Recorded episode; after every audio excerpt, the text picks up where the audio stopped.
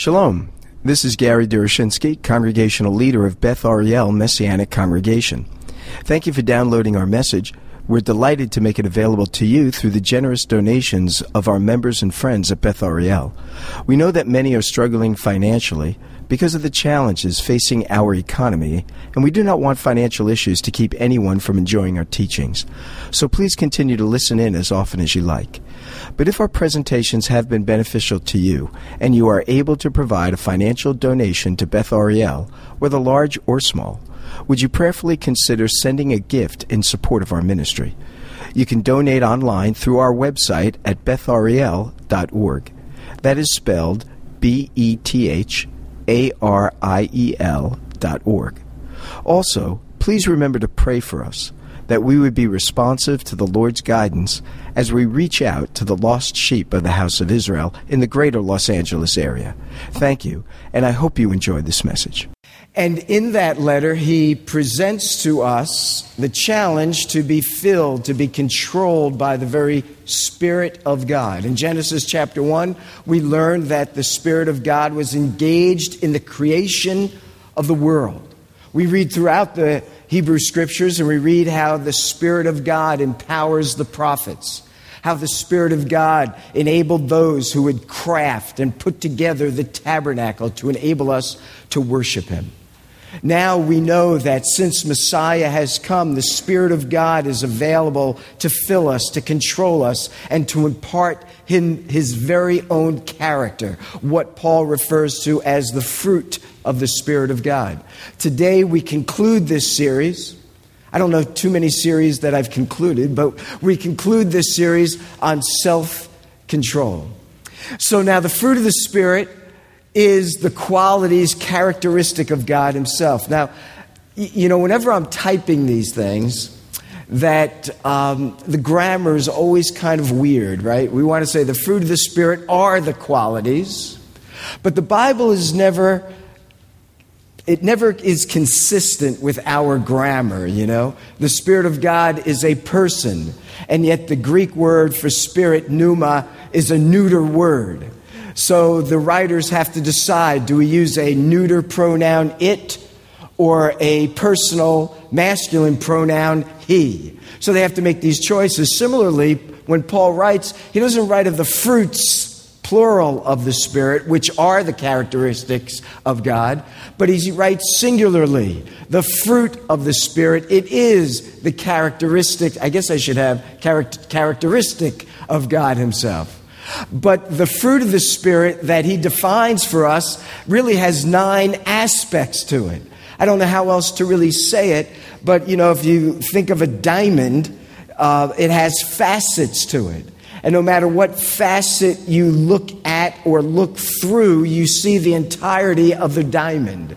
Similarly, there are nine aspects to the fruit of the Spirit. It doesn't matter which aspect you look through, you're seeing the fruit in its entirety. And that's the way the fruit of the Spirit is to be manifested in our own lives. It's kind of strange, but that's what it is. And when we look at these nine aspects, while I'm not fully convinced of what I'm going to share with you right now, it is helpful for me, and I hope for you as well. But when you look at these three, these nine aspects, you can divide them into three sections or three groupings.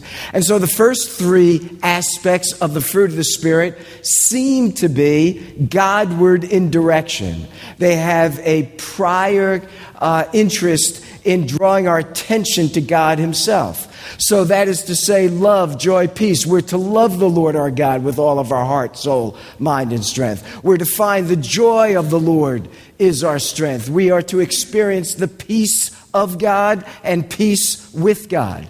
So I think of these three first aspects as Godward in nature. We could say they are vertical in nature. They draw us upward into His presence.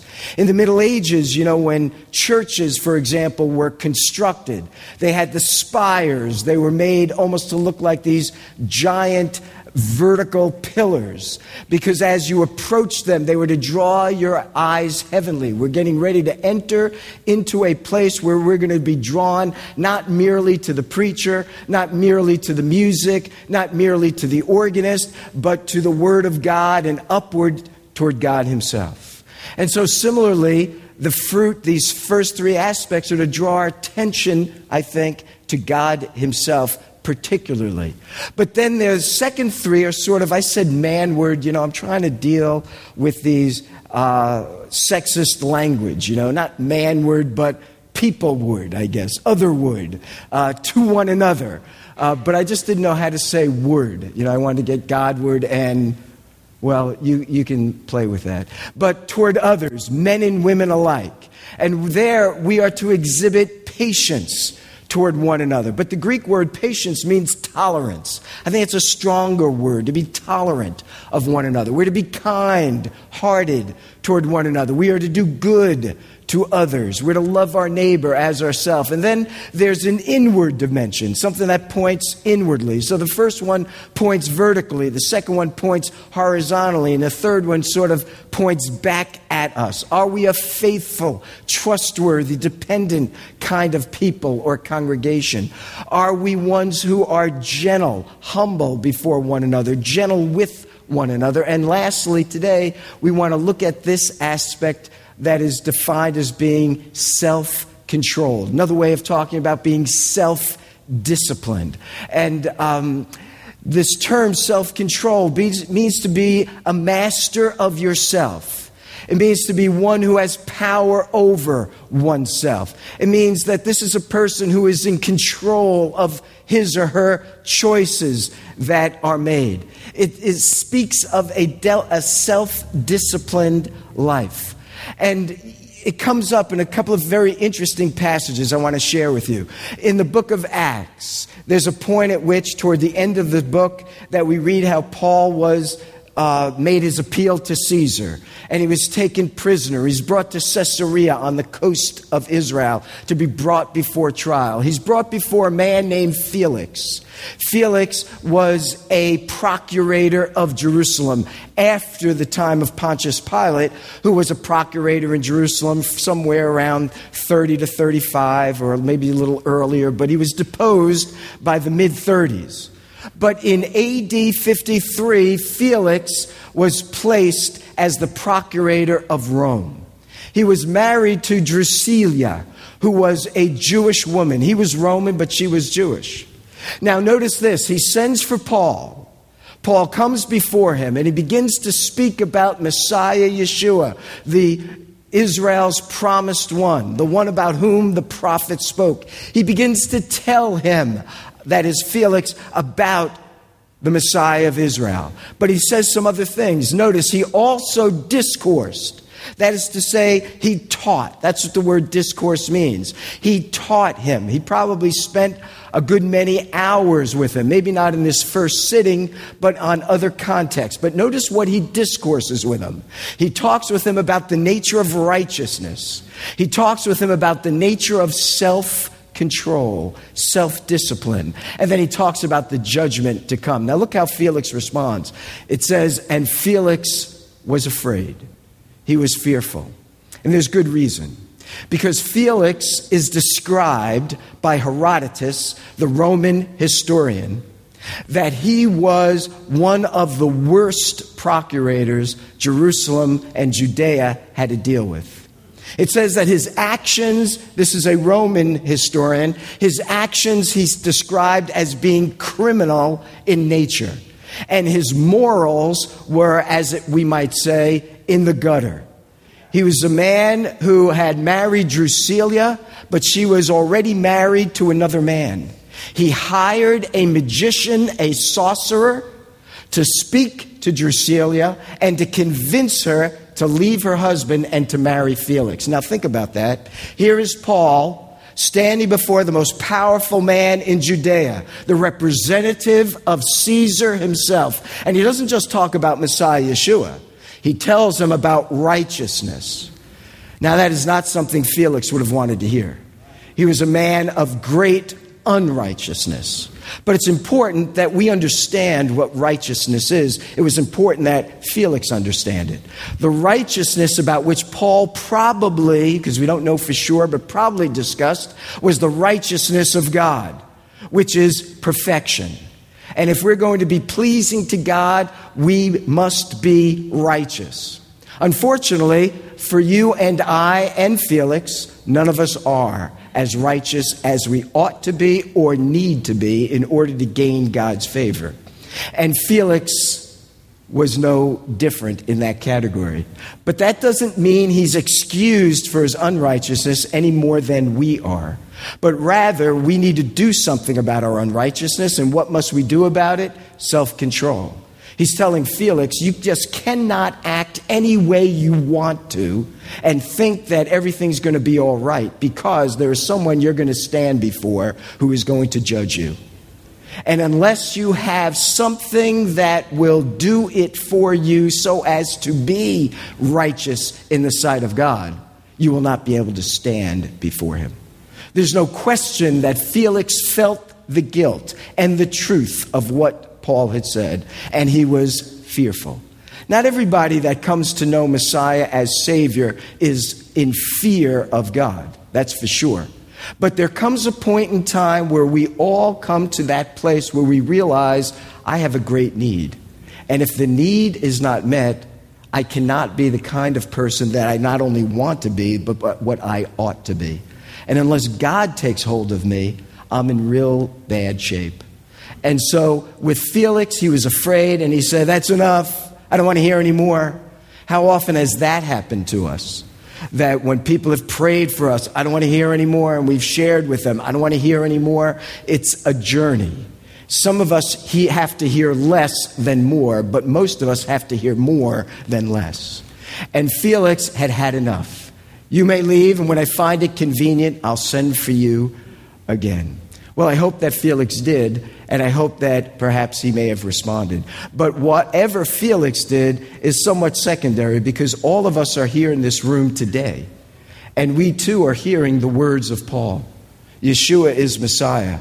We are in need of a righteousness that we cannot muster for ourselves, but needs to be granted to us even to the point of enabling us to be self controlled, if we are to bypass the judgment of God and to be fully accepted by Him.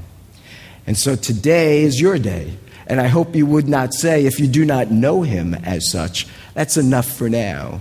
You may leave. I'll come next week and think about it again. Because none of us knows whether there is a next time or another week. But in any case, Paul not only admonishes Felix this way. But this is interesting too. He, uh, he points or he appoints Titus to be his emissary, his representative on the island of Cyprus, where Paul and Barnabas had first gone to share the message of Messiah. He sends Titus not just to any one particular congregation on that island, but to all of them. And he tells Titus, You are to appoint elders. That's interesting. He doesn't say lead the congregations to nominate and to vote on and to accept. He simply says, appoint them. He has that authority, that responsibility. Appoint them. But notice he tells them, the ones whom you are to appoint must, among other things, manifest self control. Not only that, but Peter, when he writes, he tells all of us, for this very reason, make every effort to add to your faith goodness, and to goodness knowledge, and to knowledge self control, and to self control perseverance, and to perseverance godliness. This issue of self control permeates the scriptures. It's a fruit of the Spirit. The question is to what degree are we self controlled? There are dangers if we lack self control. Here are just a few examples. Think about Adam and Eve.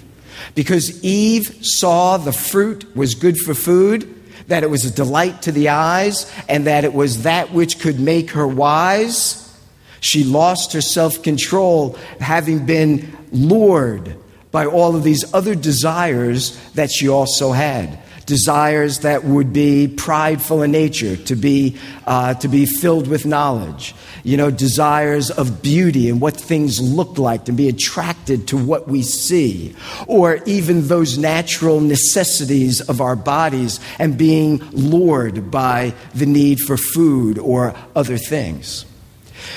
If we lack self control, it's a danger. And we see the danger that came by Adam and Eve's lack of self control because all of us are experiencing it as a result. We all die.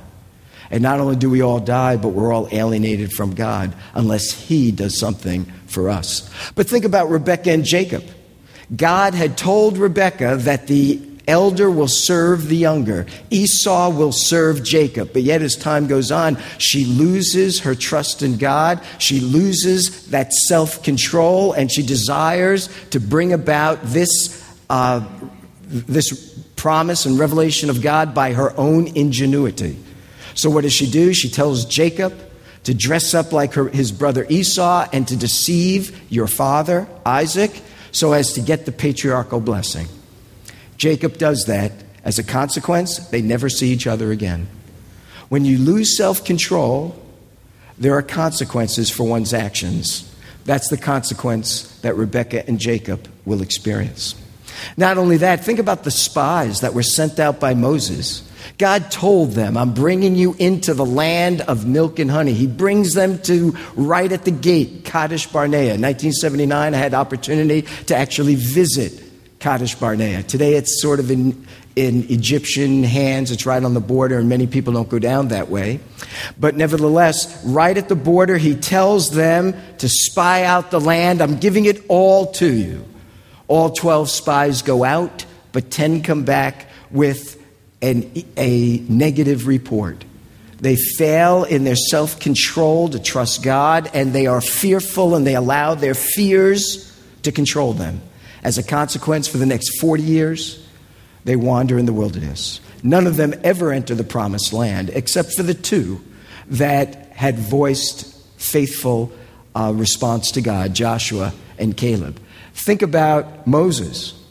Moses was told to speak to the rock. He lost his control, he got angry with Israel, and he struck the rock. As a result, Moses is not able to enter the land. Think about Samson. If there is a person I would love to be, it would be Samson. You know? I mean, you know, he probably was about my size, you know, and he probably had a very high voice. But yet, that guy could take the gates of Gaza and put him up in his You know the, what those gates are like. I mean, how do you balance those things? I mean, you know, those were gates were huge. Those were the things that donkeys, horses, camels walk through. He takes them both, and he just says, "I'm going for a walk." And for 20 miles, he walks with them.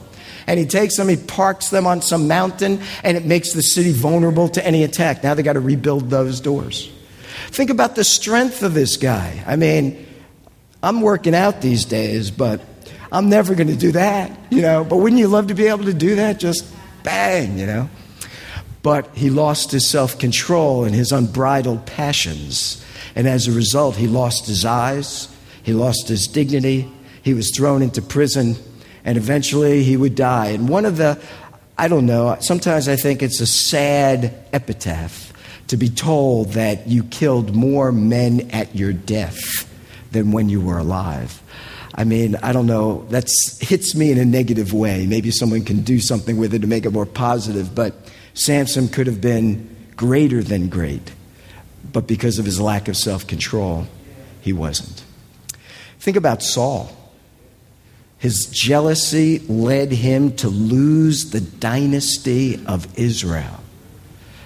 The first king of Israel does not go down as the greatest king of Israel he goes down as one of the weakest and perhaps worst kings of Israel.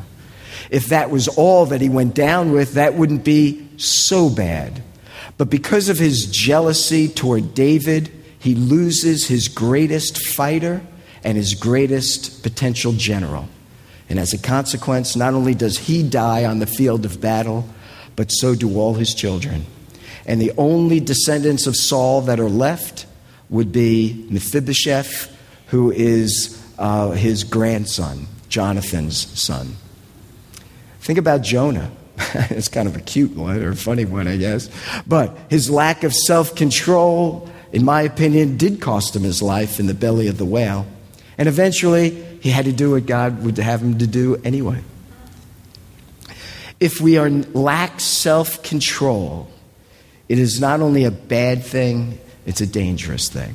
But think of the blessings of self control. Think of a man like Joseph, who obeys his father, and though taken into captivity, and then finds himself serving Potiphar. And when Potiphar's wife attempts to seduce him, his self control again manifests itself, and he would not, would not engage in an adulterous affair. Throws him in prison for two years, but what's the end result? He's a man that has gone down in history as second to the king, king of Egypt, the Pharaoh. He goes down in history as the man that saved Egypt and all of the Middle East from destruction during the famine. He goes down in the scriptures as only one of three individuals, three individuals, about whom there is no wickedness described. There's nothing wrong ever said about Joseph. He's only presented in a positive light. Think of a man like jo- men like Joshua and Caleb, they enter the land. Think of a man like David. Yes, he had his faults, but he would not raise his hand against the king of Israel, even though he had two opportunities to do so, and even though he was being pursued by Saul. He was a man of respect for authority and leadership. And what happens? He becomes the prototype of the Messiah, the son of David, the prominent king of Israel. Think of a man like Daniel, another person about whom no bad thing is recorded, and see how faithful he was because he was a man of self discipline, three times a day, always praying, always seeking the Lord, not even compromising the food that he would eat in chapter 1. And he was only about 17 or 18 years old at the time. The point is that there are blessings when we exhibit self control. Paul's admonition, let me share this with you in 1 Corinthians, it's about self control. He says, Do you not know that in a race all the runners run, but only one gets, sorry, gets the prize? Run in such a way as to get the prize. Everyone who competes in the games goes into strict training. You know that Greek word for strict training means self discipline. And he says they do it to get a crown that will not last, but we do it to get a crown that will last forever. Therefore, I do not run like a man running aimlessly. The word aimlessly means without any goals, without any end point, without uh, the uh, finish line, as it were. He says, I do not fight like a man beating the air. No, I beat my body. By the way, that phrase, beat my body, it says, give myself a black eye. It means he disciplines himself. These are metaphors. He doesn't literally do that, but he does metaphorically in the sense he's disciplining himself even to the point of it hurts. I'd rather do this, but I, I know I shouldn't, couldn't. It'll be detrimental if I do. He says, No, I beat my body. I make it my slave so that after I've preached to others, I myself would not lose the prize not lose the reward. Now, this is really fascinating because in Corinth, like in Athens, they too had athletic games. Athens, it was every four years. In Corinth, it was every two years. And in Corinth, they only had six events they had running, they had the javelin throw, they had the discus throw, they had boxing, they had jumping, and they had one, one other forget what, what it is right now. But they had those games, and those individuals that did well could qualify for the Olympic Games in Athens. He mentions two running and boxing. He says that runners don't run without knowing the finish line at the end. Right? That's his concern. We shouldn't run aimlessly, like we're just running. It's sort of like the gun goes off. So, where am I running to? Doesn't matter, just run. We'll see if you win. How do you know if you don't know where you're going? He says runners don't run that way. They run with a goal in mind. Boxers, too, they don't go into the ring without a goal. The goal is not to beat the air, but to hit your opponent. The idea is you want to hit the opponent, not miss him. You want to hit the finish line, not, not know where it is. So he says, just like that, you and I are in a competition, as it were. We're not competing with each other, but we're in a race. And we need to know where we're going. Do you know where you're going? We need to know where the finish line is. We need to know who the enemy is, as it were, who our opponent is. We need to know what's going on, or we just, every day we wake up, it's another day, let's see what happens. There needs to be a goal in mind, he's saying. And in order to meet that goal, we have to be self disciplined, or else we're not going to be in the right shape to do it.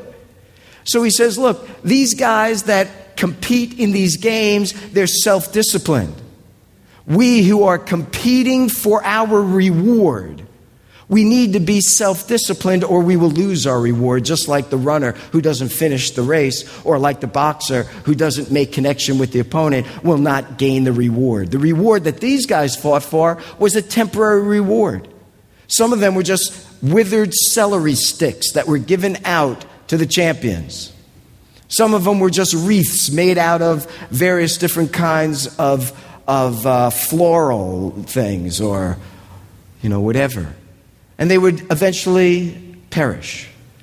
But we're competing for the greatest prize of all the rewards that the Lord has for us.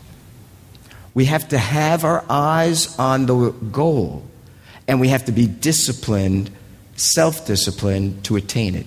That means we have to be concerned about the thoughts that we have. You know, Paul talks about taking our thoughts captive. It means we have to be concerned about the attitudes that we exhibit, like anger in the case of Moses, like jealousy in the case of Saul, or, or like lust in the case of Samson. We have to be concerned about our the discipline of ourselves. I'm not talking about Bible reading and prayer and all that. Indeed, we need to do that, but we have to be disciplined about the harder kinds of things of life. We have to be disciplined about those things that are inside, that run amuck with us, that we have to control and hold back, and to say no to and yes to others. That's what Paul is talking about. But you know, the greatest example, of course, is Messiah. Messiah had a goal. I Hadn't thought about this before, but he had a goal. And here's his goal Father, I want those you have given me to be with me where I am and to see my glory. That's what he came for.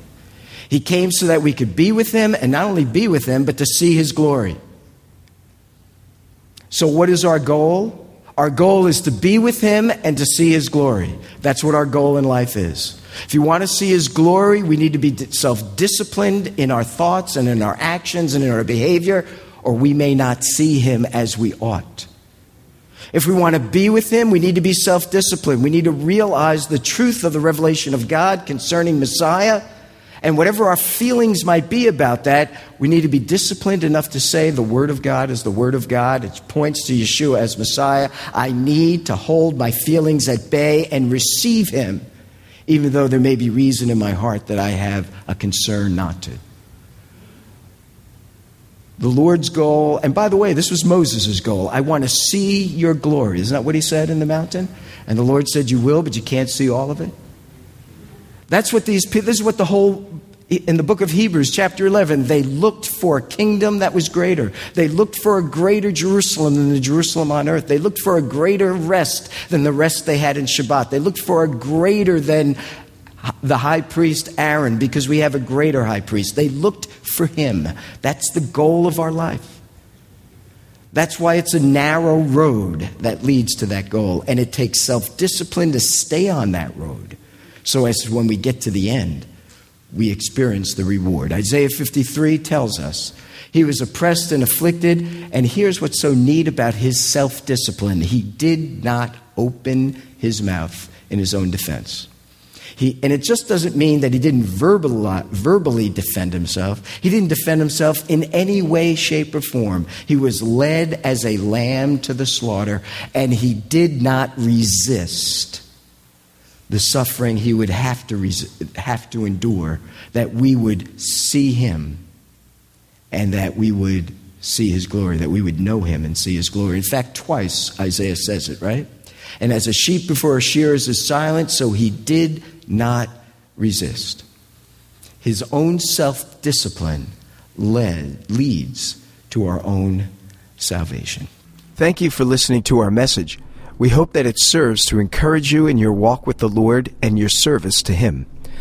Do remember us in your prayers, and if you are able to provide a financial donation to Beth Ariel, whether large or small, would you prayerfully consider sending a gift in support of our ministry? You can donate online through our website at bethariel.org. That is spelled B E T H A R I E L dot org. Thank you again, and may our Heavenly Father richly bless you as you continue to follow Him. Shalom, shalom.